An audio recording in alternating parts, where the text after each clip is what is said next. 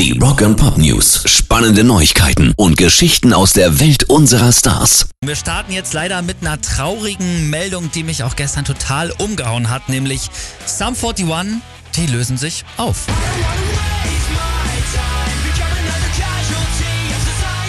Das haben die Jungs per Instagram verkündet. Schade, ey. Immer wenn ich an Sum 41 denke, muss ich an American Pie denken. Ich weiß nicht, Stimmt. bei dir ist. Allein deswegen sind die Songs schon legendär. Absolut. 27 Jahre waren sie auf Tour, jetzt ist bald Schluss. Aber es gibt noch ein paar Möglichkeiten, die College Punks live zu sehen. Sie sind nämlich auf ein paar Festivals noch am Start.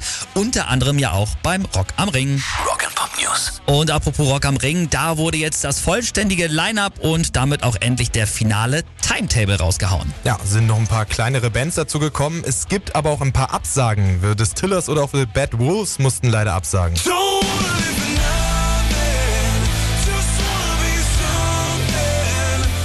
So sieht's aus. Und mein persönliches Highlight, wenn ich mal so auf den Timetable gucke, ist auf jeden Fall der Sonntag. Da gibt's auf der Utopia Stage erst Limp Bizkit, dann Rise Against und ab 21 Uhr Wahnsinn, das Highlight, die Foo Fighters. Rock and Pop News. Ein Mysterium der Rockgeschichte, das könnte jetzt auch noch endlich gelöst sein, denn ein ACDC-Bandforscher, ist auch geil, oder? Bandforscher für ACDC zu sein, der äh, behauptet jetzt, er hat die Inspiration für Whole Lotta Rosie gefunden.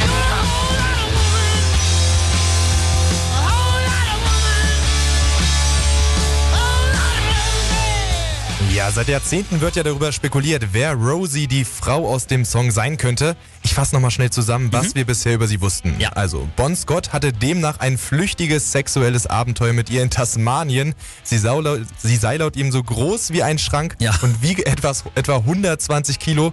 Also, viele Infos gab es da jetzt nicht. Wie kann man denn die jetzt gefunden haben? Also das ist natürlich investigativer Journalismus, mein Lieber. Bei der Frau, so hat es der Bandforscher jetzt herausgefunden, handelt es sich wohl um Rosemary Carroll. Das ist eine örtliche Bordellbetreiberin in Tasmanien, die mittlerweile aber leider schon verstorben ist. Und es wurde sogar auch noch ein unscharfes und verpixeltes Bild von der Frau geleakt. Wir sagen lecker, lecker und hot, hot, hot.